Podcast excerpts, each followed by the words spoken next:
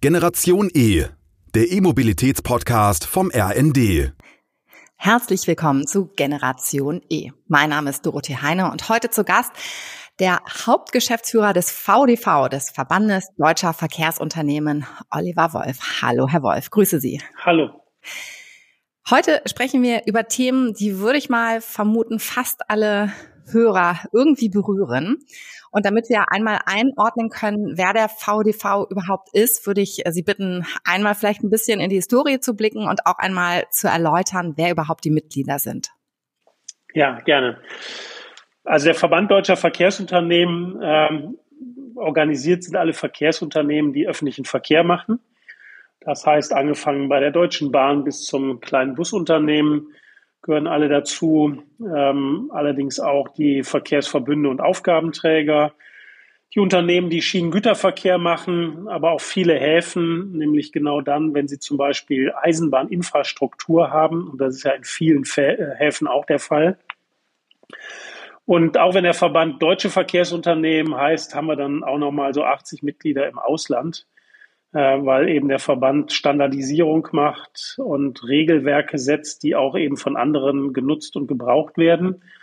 Das sind dann nicht nur Unternehmen im deutschsprachigen Raum, sondern auch in Skandinavien zum Beispiel, die zum Teil dann auch deutsche Mitarbeiter oder deutschsprachige Mitarbeiter haben, damit sie das, was wir auf den Markt bringen, auch verarbeiten können. Also durchaus breit aufgestellt. Jetzt ist ja immer so ein bisschen für mich zumindest die Frage, warum bedarf es denn überhaupt eines Verbandes sozusagen? Das ist ja eine Interessenvertretung, damit auch die Interessen der Branche, und das ist ja ein relativ großer Wirtschaftsfaktor auch in Deutschland, gehört werden, wenn es politische Entscheidungen gibt. Also warum wurde der Verband, der ja auch sehr groß ist, muss man mittlerweile sagen, das sind mehrere hundert Mitglieder, warum wurde der gegründet und vielleicht auch, was sind aktuell die Themen, die den Verband besonders bewegen? Ja, also in der Tat, der Verband äh, ist achtzehnhundertfünfundneunzig schon gegründet worden und äh, wir haben an die siebenhundert Mitglieder, also das ist in der Tat groß, und wenn man uns vergleicht mit anderen Verbänden, dann gibt es eigentlich nur einen Verband, der so aufgestellt ist, das ist in den, in den U S A die APTA, äh, weil eben auch dort und nur dort äh, werden Themen bearbeitet, die wir haben, wie beispielsweise eine Akademie für Mitarbeiter, eine Ticketgesellschaft. Wir machen Standardisierung, Regelsetzung, Forschungsprojekte für die E U und für den Bund. Also es ist in der Tat eine Breite, die man normalerweise nicht hat in einem Verband, der eigentlich nur politische Lobbyarbeit macht. Die machen wir aber natürlich auch. Wenn man sich überlegt, wie viele Mitarbeiter wir haben, dann ist es tatsächlich eine ganz kleine Gruppe, die die politische Arbeit macht. Insofern ist das Fachverbandswesen deutlich im Vordergrund stehend. Und, ähm, und die Themen sind natürlich aktuell das Deutschlandticket ähm, und auch eben die Wettbewerbsfähigkeit und Entwicklung des Schienengüterverkehrs. Denn äh, eins kann man sagen, steht immer oben drüber. Äh, öffentliche Mobilität nimmt immer den Umweltanspruch äh, für sich oder den, den Umweltvorteil für sich in Anspruch. Also wenn du geteiltes Fahren praktizierst, ob jetzt Carsharing oder im Bus, dann fahren viele zusammen in einem Verkehrsmittel und das ist dann grundsätzlich natürlich umweltschonender. Und der altbewährte Spruch, Güter gehören auf die Bahn, ist natürlich auch nicht verkehrt. Für viele Güter braucht man die Bahn auch eben als Umweltvorteil, auch als effizienteres Verkehrsmittel bei Massentransporten. Und das ist eigentlich so die Bandbreite. Also im Personenverkehr, wie kriegen wir mehr Fahrgäste äh, eigentlich transportiert im Ö P N V? Wie kriegen wir das Angebot für die Fahrgäste besser gemacht? Weil ich glaube, dass nur Tarifmaßnahmen nicht helfen, sondern die Qualität ist von entscheidender Bedeutung. Und im Güterverkehr ist es eigentlich ähnlich. Beim Güterverkehr äh, muss auch das Angebot und die Stabilität äh, der Verkehre so groß sein, dass die Wirtschaft sagt, macht Sinn. Ähm, auch vielleicht, wenn es ein bisschen teurer manchmal ist als der L K W, äh, aber ich glaube, äh, dass sich eben da doch auch der etwas grünere Transport am Ende des Tages durchsetzt. Ich würde einmal gerne auf den Ö P N V eingehen. Sie haben ja gesagt Tarifmaßnahmen, da würde ich jetzt auch mal das Deutschlandticket drunter ähm, zählen. Ja. Was denken Sie denn über das Deutschlandticket? Das ist jetzt ja in den letzten Wochen auch noch mal ein bisschen durch die Presse gegangen, wie es finanziert wird. Was ist denn da der, der aktuelle Status? Wie denken Sie darüber? Also dem Grunde nach ist das Deutschlandticket eine feine Sache, weil äh, die Zugangsbarrieren in den Ö P N V, die wir über Jahre haben, die lokal auch äh, mit einer eigenen Dynamik entwickelt wurden, äh, die sind natürlich jetzt gefallen. Ja, ein Ticket, du steigst überall ein, musst nicht mehr nachdenken. Das ist schon echt, wie man neudeutsch sagt, Convenience. Und das ist der ganz große und entscheidende Vorteil bei dem Ticket. Ähm, aber man muss eben auch sagen, dass äh, das eine Tarifmaßnahme ist, die im Verhältnis zu der Einnahmesituation der Unternehmen vorher wirklich viel Geld kostet. Und äh, das ist jetzt nicht irgendein Seitenprodukt, so nach dem Motto, naja gut, du hast ein Abo und zahlst hundertdreißig Euro im Monat, dann machen wir am Wochenende noch irgendwie die Mitnahme einer weiteren Person kostenlos dazu. Sondern das ist jetzt ein, T- ein Ticket, was, äh, was echt ans Eingemachte, was die Finanzierungsstruktur angeht. Und deshalb ähm, braucht es ausreichend Finanzierung von Bund und Ländern, sonst kann man das Ticket nicht äh, als Unternehmen anbieten. Man muss Betriebsstoffe kaufen, man muss fahren, man muss, muss äh, das Personal bezahlen, das Geld muss ja irgendwo herkommen. Ähm, und bevor man jetzt, insofern haben die Ministerpräsidenten ja entschieden, äh, man gibt da nochmal siebenhundert Millionen Euro nächstes Jahr zusätzlich dazu und will ein Konzept haben, wie es dann weitergehen soll. Und äh, jetzt kommen wir genau an den Punkt, wo ich sage, zunächst mal äh, bitte ich darum, nicht den Preis zu erhöhen, sondern erstmal zu sehen, dass wir deutlich mehr Kunden bekommen. Ja, also wir müssen noch mehr Neukunden haben, damit die finanzielle Abhängigkeit wieder ein bisschen äh, weniger wird und man sich quasi mit dem Kunden, mit den Fahrgeldeinnahmen selber helfen kann. Auch wenn man weiß, dass bei einem Tarif von neunundvierzig Euro so viele Menschen Ö P N V fahren müssten, dass der Ö P N V auch wieder viel mehr Geld braucht, weil dann brauchst du einfach viel mehr Busse, viel mehr Frequenzen auf den bestehenden Linien, die zum Teil ja auch schon stark belegt sind. Wenn man sich die Münchner U-Bahn anguckt, da fährt alle zwei Minuten eine U-Bahn. Ja? Also da kannst du keine mehr dazwischen packen. So, also die Systeme müssten ausgebaut werden und das wäre dann in der Tat der ganz konsequente Schritt. Tarifmaßnahme, es ist günstig, jetzt muss aber auch das Angebot steigen und die Qualität muss steigen. Die Leute dürfen eigentlich genauso wenig, wie sie darüber nachdenken, welches Ticket brauche ich, darüber nachdenken müssen, wann fährt denn eigentlich hier irgendwie ein Verkehrsmittel? Sondern ich gehe zur Haltestelle und dann fährt schon in kurzer Zeit irgendwie etwas. Das muss eigentlich die Philosophie sein. Wie ist denn da der Status? Also ich weiß es jetzt hier in meiner, meiner Heimatstadt Hamburg, da wird der Hamburg-Takt gerade realisiert. Sie haben gesagt, München in den großen Metropolen, da wird es bestimmt angedacht. Wenn Sie es jetzt mal vielleicht prozentual auf ganz Deutschland schauen, ist es vor allem in den urbanen großen Städten oder ist es auch in, in mittelgroßen deutschen Städten? Auf dem Land, glaube ich, das müssen wir momentan nicht diskutieren, da ist die Situation, geht so, aber ich glaube, da muss einfach nach neuen Konzepten auch gesucht werden oder werden ja auch schon neue Konzepte praktiziert. Aber jetzt da, wo schon eine Infrastruktur vorhanden ist, ist es überhaupt denn möglich, diese Struktur weiter auszubauen? Also Hamburg ist da, glaube ich, ein Ein gutes Beispiel. Allerdings muss Hamburg auch noch liefern. Ja?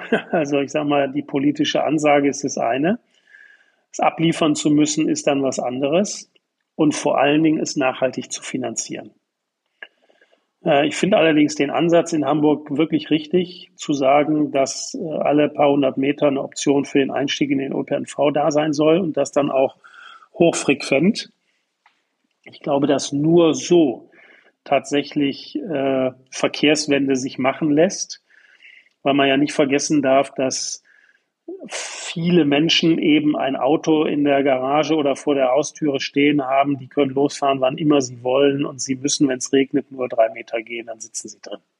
Und sie hören auch noch ihre eigene Musik. Ja, also das sind ja natürlich äh, auch Convenience-Beispiele und damit muss der Ö P N V es aufnehmen. In München beispielsweise ist es äh, deutlich schwieriger, äh, weil eben in München die Infrastruktur so massiv belastet schon ist, dass man da eben nur mit neuer Infrastruktur weiterkommt. Also Stichwort zweite Stammstrecke bei der S-Bahn U-Bahn-Tunnel äh, oder U-Bahn-Anlagenerweiterungen, Straßenbahnerweiterungen. Ähm, und das kostet dann eben nicht nur Investitionen, sondern das macht ja nur Sinn, wenn Sie danach auch sagen, und wir bestellen da auch richtig viel Verkehr da drauf.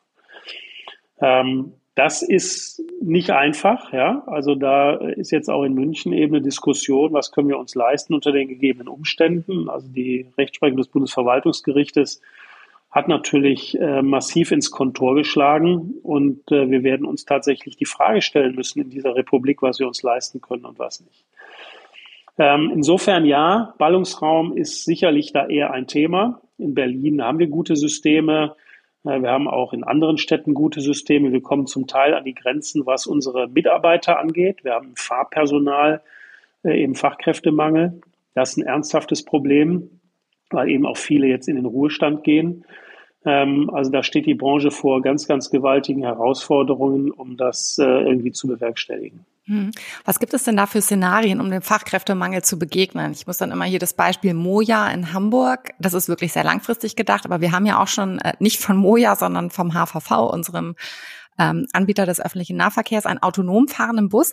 Sind das so Konzepte, die diesen Fachkräftemangel auffangen können? Oder ich musste mal dran denken, in Kopenhagen gibt es auch schon autonom fahrende S-Bahn-Züge oder Kurzzüge. Ja, ähm, das ist äh, alles gar nicht so einfach, wie immer. Ähm, aber Also ich glaube in der Tat, dass langfristig äh, autonom fahrende Verkehrsmittel tatsächlich im Markt eine Lösung darstellen werden. Ähm, Sie haben, äh, also ich sage mal, ein Paradebeispiel im Moment ist ja eigentlich äh, San Francisco, äh, wo eben zwei Anbieter unterwegs waren. Einer davon wurde jetzt äh, eingestellt oder, oder darf nicht mehr fahren, Lizenz entzogen, wegen äh, dann auch von Unfällen oder wegen eines besonderen Unfalls.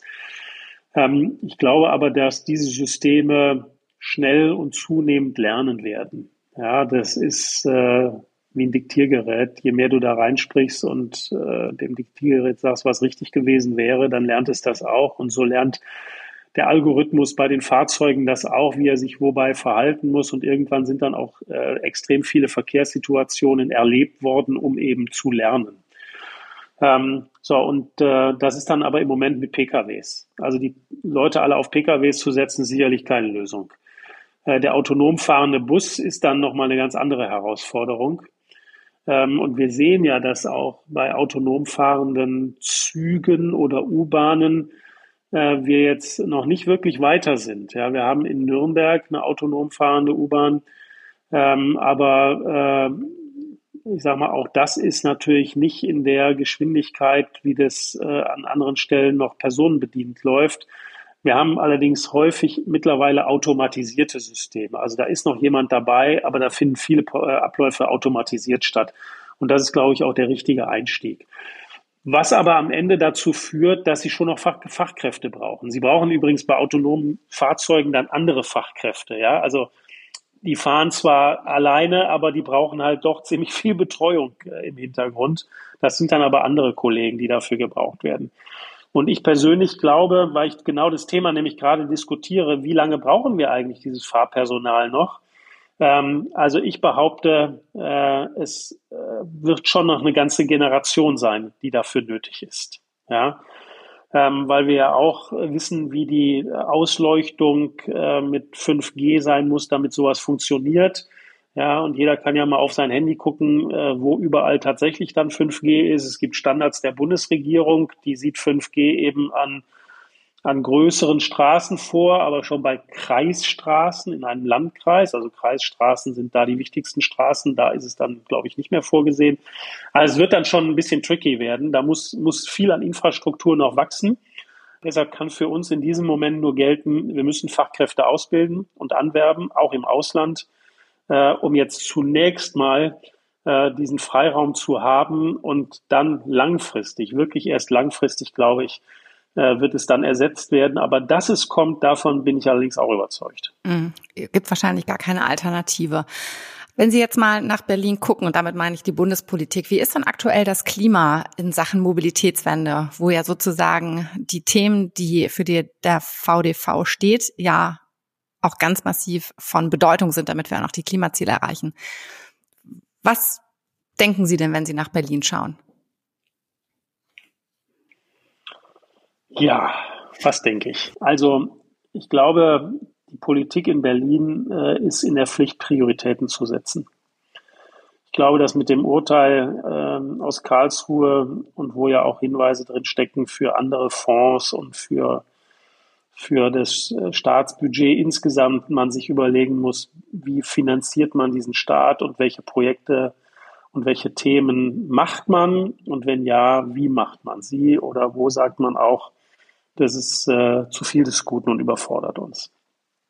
Gleichzeitig war gestern ein schöner Artikel äh, in einer Zeitung, ein Kommentar, der lautete, die Welt brennt und Deutschland mäht den Rasen. Ja, also wir suchen jetzt siebzehn Milliarden ähm, und äh, sagen, wir lassen das mit dem Heizungsgesetz vielleicht sein oder anders und so. Und bei politischer Bildung sparen wir auch, was vielleicht auch nicht die klügste Alternative ist, wenn man von Alternativen für Deutschland spricht. Ähm, Und ja, die Politik muss da echt Prioritäten setzen. Und das ist nicht einfach. Und meine Erwartung ist, dass die Politik ihrer Verantwortung gerecht wird. Denn auch Ö P N V ist ja kein Selbstzweck. Man muss definieren und sich im Klaren darüber werden, was will man eigentlich mit Ö P N V? Ja? Will man Verkehrswende schaffen? Dann ist die Antwort Hamburg. Und zwar bis zum Ende gedacht. Wenn man sagt, wir haben nur so und so viel Geld, dann sieht die Antwort anders aus. Und die Antwort kann übrigens auch nicht Berlin alleine geben, weil Ö P N V ist im Grunde nach Ländersache und das ist auch eine Sache von Städten und Gemeinden. Und die sind vor Ort, all business is local, also man muss sich auch überlegen, wie soll Mobilität denn vor Ort stattfinden. Ja, da gibt es Beispiele wie Paris, die sagen, wir wollen das hier alles lebenswerter machen, raus aus der Auto Autostadt, ähm, wenn man sich äh, Bilder anschaut, wie zum Beispiel meine Heimatstadt in Düsseldorf, da kursierten jetzt gerade im, im Facebook alte Bilder, wie früher die Rheinuferstraße aussah und wie es heute aussieht. Da muss man sagen, ja, da haben Leute schon ganz früh ganz großartig gedacht äh, und die Stadt ans Wasser geholt.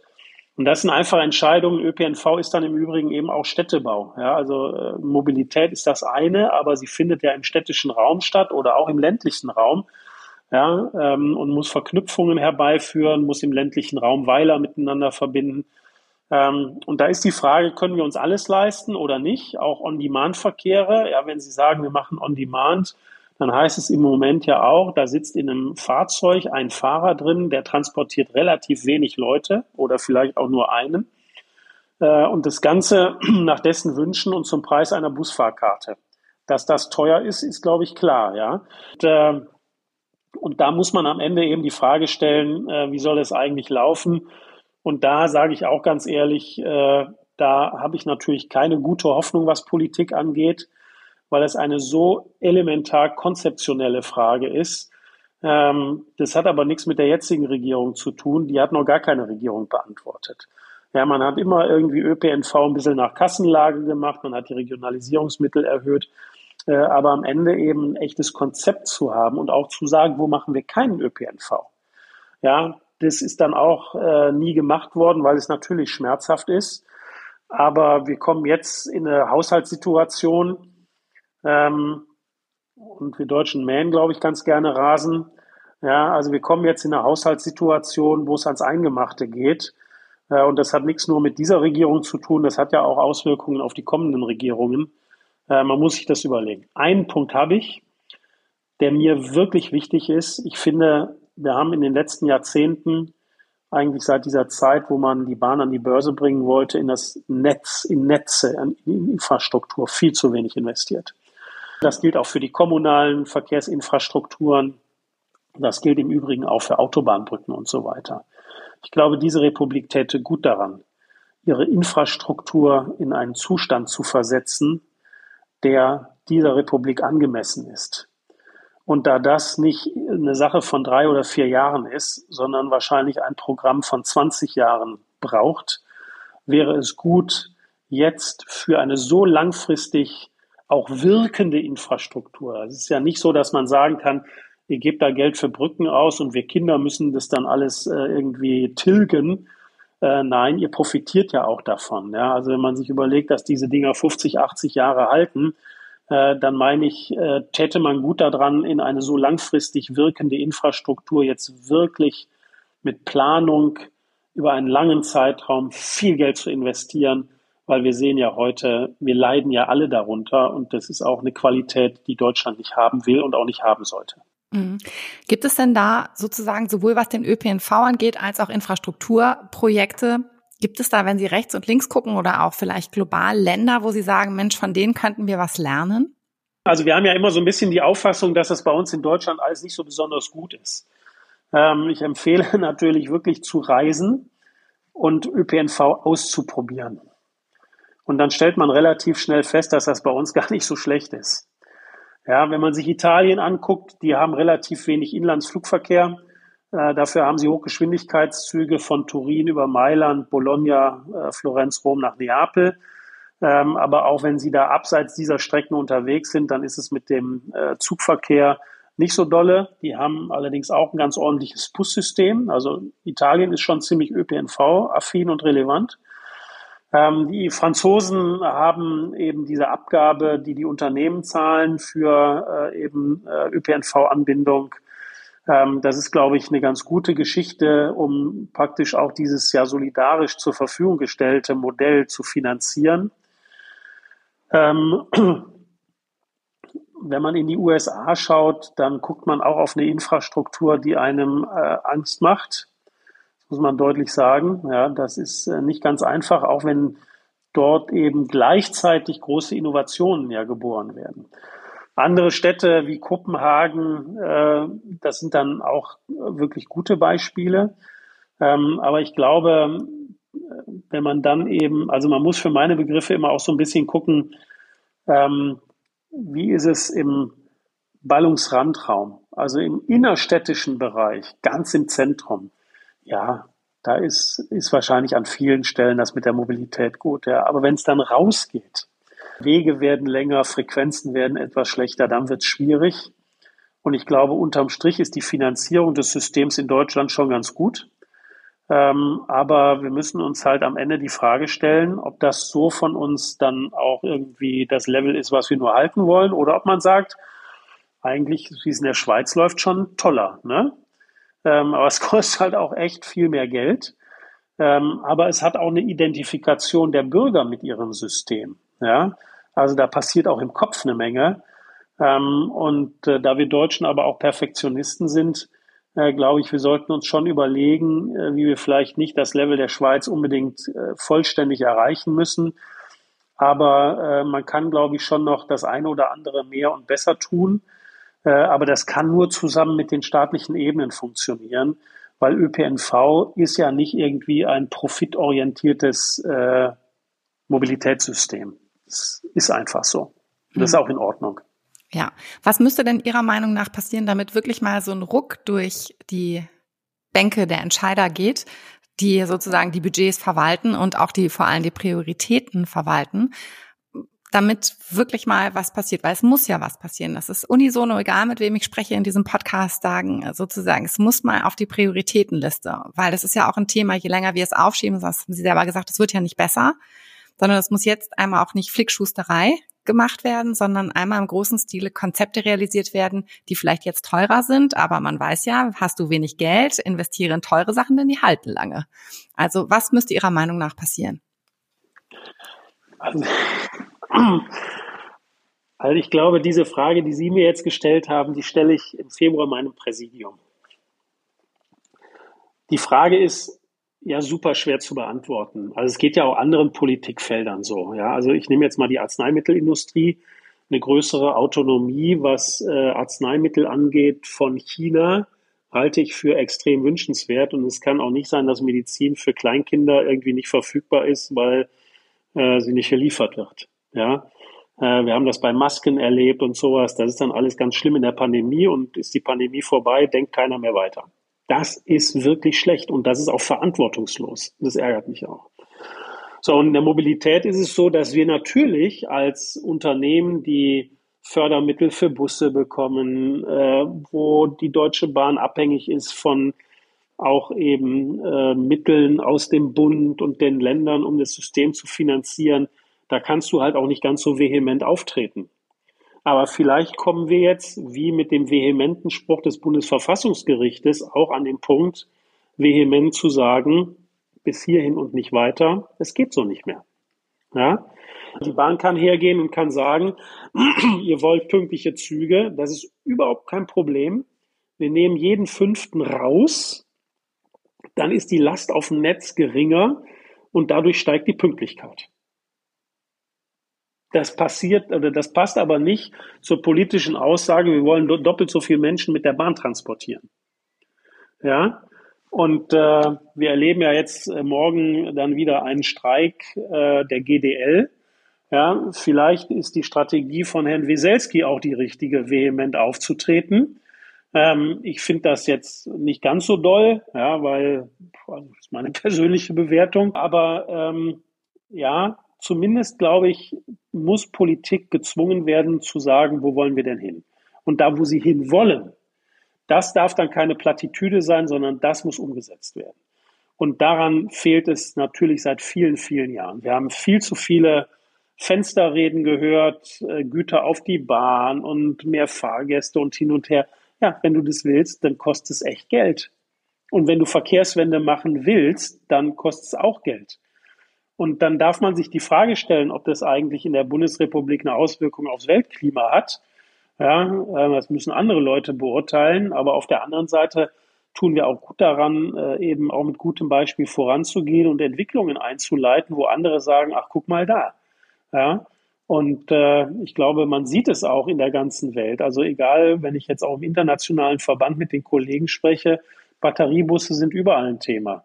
Ja, Leute auf den Ö P N V zu holen, ist überall ein Thema. Reduzierung von Individualverkehr äh, ist auch ein Thema. Also ich glaube, die Themen sind ohnehin global und man muss Antworten darauf liefern. Und ja, wir müssen wahrscheinlich stärker einfordern, dass diese Antworten gegeben werden.